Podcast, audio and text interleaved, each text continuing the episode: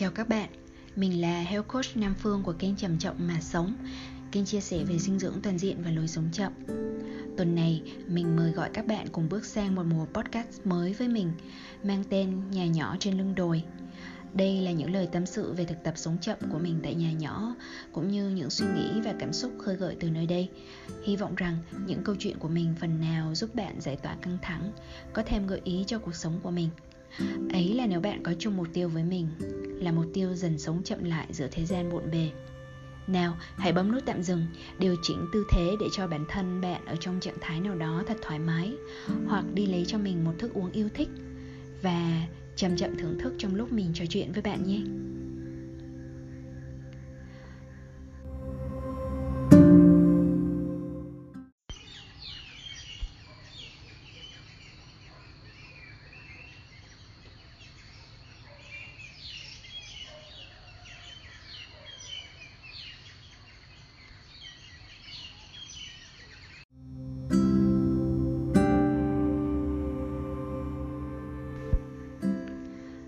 Thanh bạn vừa nghe là một niềm vui của mình mỗi sáng lúc thức dậy. Mình sẽ được nghe mấy con chim ríu rít trên cành hồng trước nhà. Đây là một đặc ân khi mình sống tại nhà nhỏ, ngay giữa trung tâm thành phố Đà Lạt, mà xung quanh bốn bề đều là cây. Mấy con chim này nó hình như đang mừng vì mùa hồng mới đến. Trung quanh thành phố Đà Lạt rộ lên một màu cam rực của mấy quả hồng. Chim và sóc hẳn là đỡ vất vả trong mùa này vì đỡ phải kiếm miếng ăn trong môi trường thiên nhiên càng ngày càng thu hẹp lại và nhìn thấy niềm vui của chúng khiến mình đã quyết định một điều rằng mình hoàn toàn có thể mừng vui vì những điều như vậy mỗi sáng. Vì hồng đang chín rộ vì mấy con mèo vẫn chờ đợi mình đi xuống cầu thang, vì tiếng ấm nước pha cà phê reo lên mỗi sáng. Tuy nhiên, cũng có một điều mình cần phải thú nhận ngay lập tức với bạn. Đó là không phải lúc nào mình cũng thư thả mà thưởng thức những điều này. Sống chậm theo cái nghĩa lúc nào cũng thư thả chậm rãi là một điều khó với mình và như trong cuộc trò chuyện ở video Sống chậm như thế nào khi bận rộn cùng với à, chị Thái Minh Châu Một người bạn và cũng là khách hàng của mình Mình đã tâm sự rằng sống chậm không phải là điều mình muốn dạy cho ai đó Mà trước hết là để nhắc nhở mình không cần phải vội vã nếu không cần thiết. Nhưng như thế nào là cần thiết hay không cần thiết? Ngày xưa, mình từng sắp xếp thời gian qua công cụ ma trận Eisenhower hay còn được gọi là ma trận khẩn cấp quan trọng một công cụ giúp chúng ta sắp xếp thứ tự ưu tiên, các nhiệm vụ của mình dựa trên mức độ khẩn cấp và tầm quan trọng của chúng. Nó cũng cho phép chúng ta xác định các nhiệm vụ nên ủy quyền hoặc có thể loại bỏ. Tuy nhiên, mình thường xuyên thấy rằng mình lấp quá nhiều thứ vào ô vừa quan trọng, vừa khẩn cấp, tức là cái ô quy định rằng mình cần làm.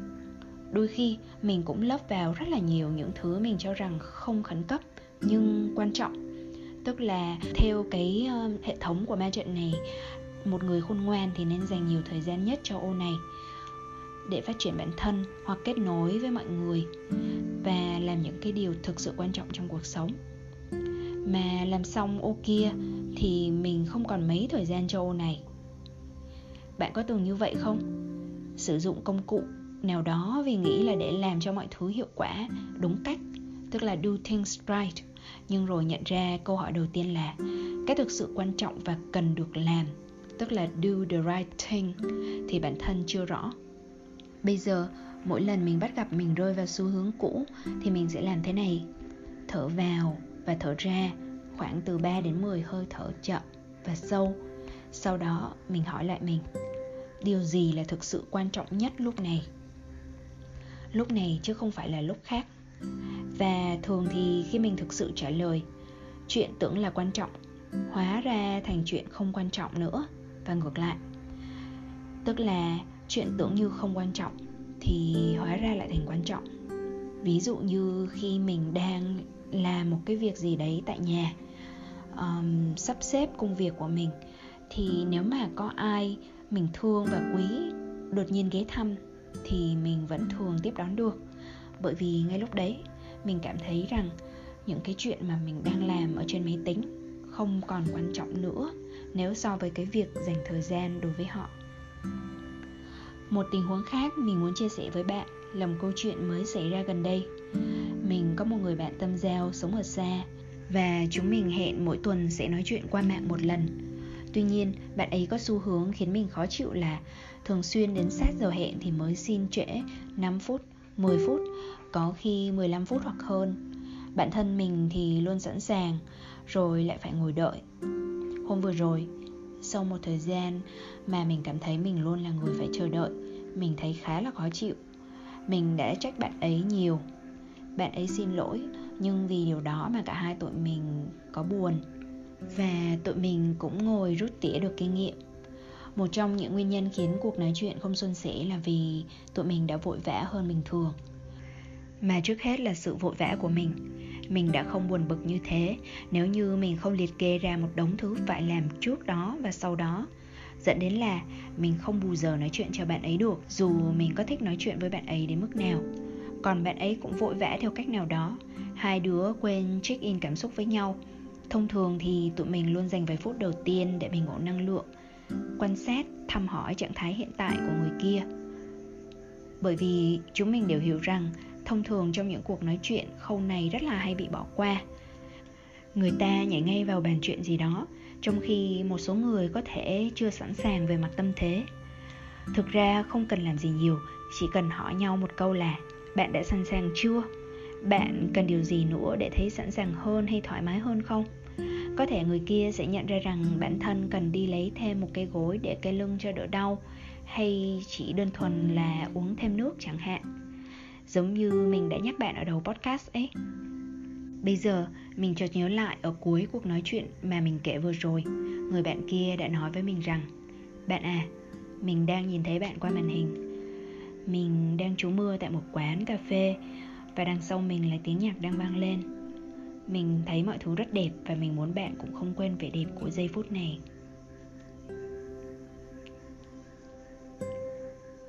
Bạn ơi, mình không biết bạn người đang nghe podcast này của mình sẽ là ai? Đang làm gì? Ở đâu? Và trong khoảnh khắc nào? Nhưng mình biết rằng bạn biết một điều. Một sự thực của cuộc sống là chúng ta luôn có những nỗi sợ. Và những nỗi sợ đó khiến cho chúng ta vội vã. Những nỗi sợ đó là rào cản lớn khiến ta không thể nào chậm lại. Nhưng không sao cả. Mình nghĩ một khi chúng ta có thể nhìn thẳng vào và gọi tên ra được nỗi sợ đó thì chúng ta đã tiến thêm một bước trên hành trình học cách sống chậm rồi. Với mình là nỗi sợ phí hoài cuộc sống phí hoài những năm tháng tuổi trẻ. Sợ chết đi mà không hoàn thành được điều gì đó có ý nghĩa. Còn trong cuộc nói chuyện với những người mình thương thì mình sợ phí đi những giây phút bên nhau chỉ vì muộn hẹn. Mình cũng phải thú nhận một điều nữa. Mình chính là người từng thường xuyên muộn hẹn với một người mình vô cùng thương yêu người đó cũng đã luôn sẵn sàng tư thế để đúng giờ là nói chuyện được với mình. Còn mình thì cũng như người bạn đã kể ở trên, là đến sát giờ mới nhắn. Anh đợi em thêm 5 phút 10 phút được không? Em đang bận làm cho nốt chuyện này, chuyện kia. Người đó thời gian đầu thì thông cảm, nhưng sau này thì khi sự việc lặp đi lặp lại thì sự khó chịu tăng dần. Lại không được nói ra. Cuối cùng chuyện này lại thành một rào cản rất lớn trong cuộc đối thoại của tụi mình sau đấy. Và buồn cười là, bình thường mình đã luôn đúng giờ với mọi người, thế mà mình lại muộn hẹn với người mình thương quý nhất. Như là mình từng không ngại muộn giờ ăn cơm dù biết mẹ đợi ở nhà. Mẹ sẽ đợi đến khi nào mình về mới ăn, chứ không mấy khi nào ăn trước. Có nghĩa là mình trong quá khứ, mình đã cho rằng người thân, người thương mình thì hiển nhiên sẽ cảm thông và chờ đợi mình. Đến khi mất đi những người đó rồi thì mình không thể bù lại được. Từ lúc phải rời xa một vài người thân yêu nhất trong cuộc sống, mình ý thức rằng mình phải thực sự trân quý mọi giây phút bên những người mình thương. Nhưng bên cạnh đó thì nỗi sợ lớn vẫn đeo đặng mình. Mình sợ lại mất đi một người thương khác vì một trong hai không trân quý những giờ phút chờ đợi của nhau. Bạn ạ, à, mình nhận được rất nhiều tin nhắn rằng cũng muốn có cuộc sống chậm lại, bớt vội vã hơn.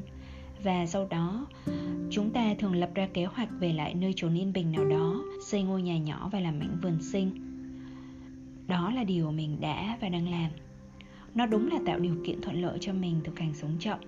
Tuy nhiên, mình quyết định chia sẻ những khó khăn và rào cản ở ngay tập đầu tiên này thay vì chia sẻ những cái gọi là bí kíp, how to là các bước thực hành sống chậm.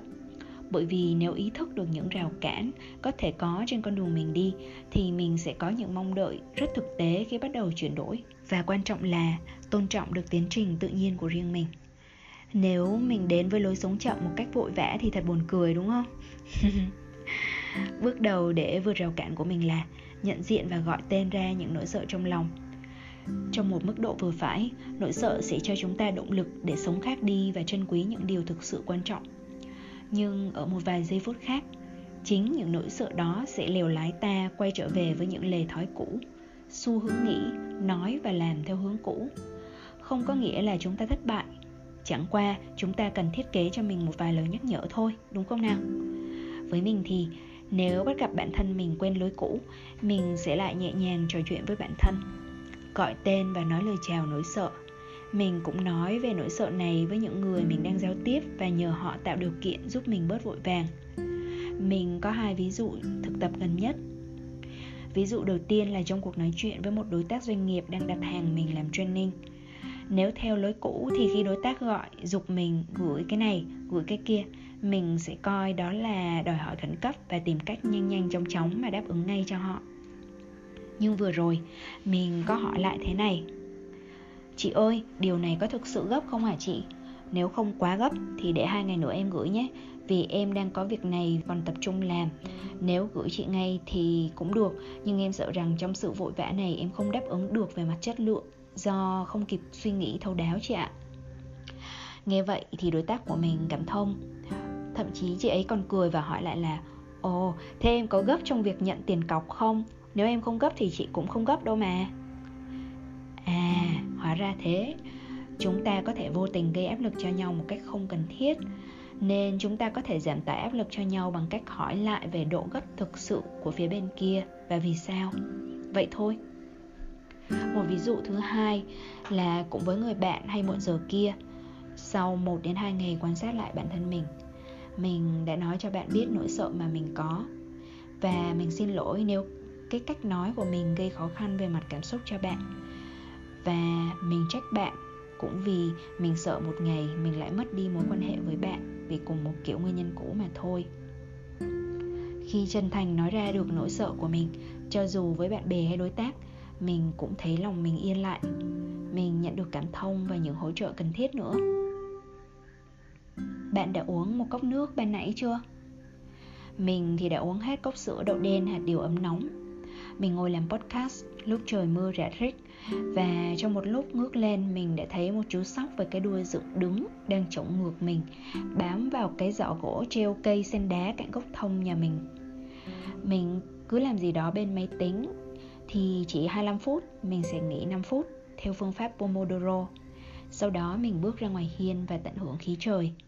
Cứ thế, mỗi buổi chiều trôi qua đối với mình thường không nhanh không chậm, tương đối thư thả và mình thực sự tận hưởng được điều mình làm. Trước khi kết thúc podcast này, mình xin được gieo lại hai câu hỏi cho bạn, cũng chính là những câu hỏi đã giúp mình sống chậm lại ngay cả những lúc không yên. Câu hỏi thứ nhất là điều gì là quan trọng nhất với bạn câu hỏi thứ hai nỗi sợ nào đã luôn thúc đẩy bạn luôn bận rộn và vội vã? Mình tin tưởng rằng đây chính là hai câu hỏi quan trọng mà câu trả lời đưa ra sẽ thực sự hữu ích cho hành trình hướng đến sự sống mà bạn muốn có. Một điều nữa, như đã nói từ trước, mình mới lập một group facebook cho những người muốn thực hành sống chậm.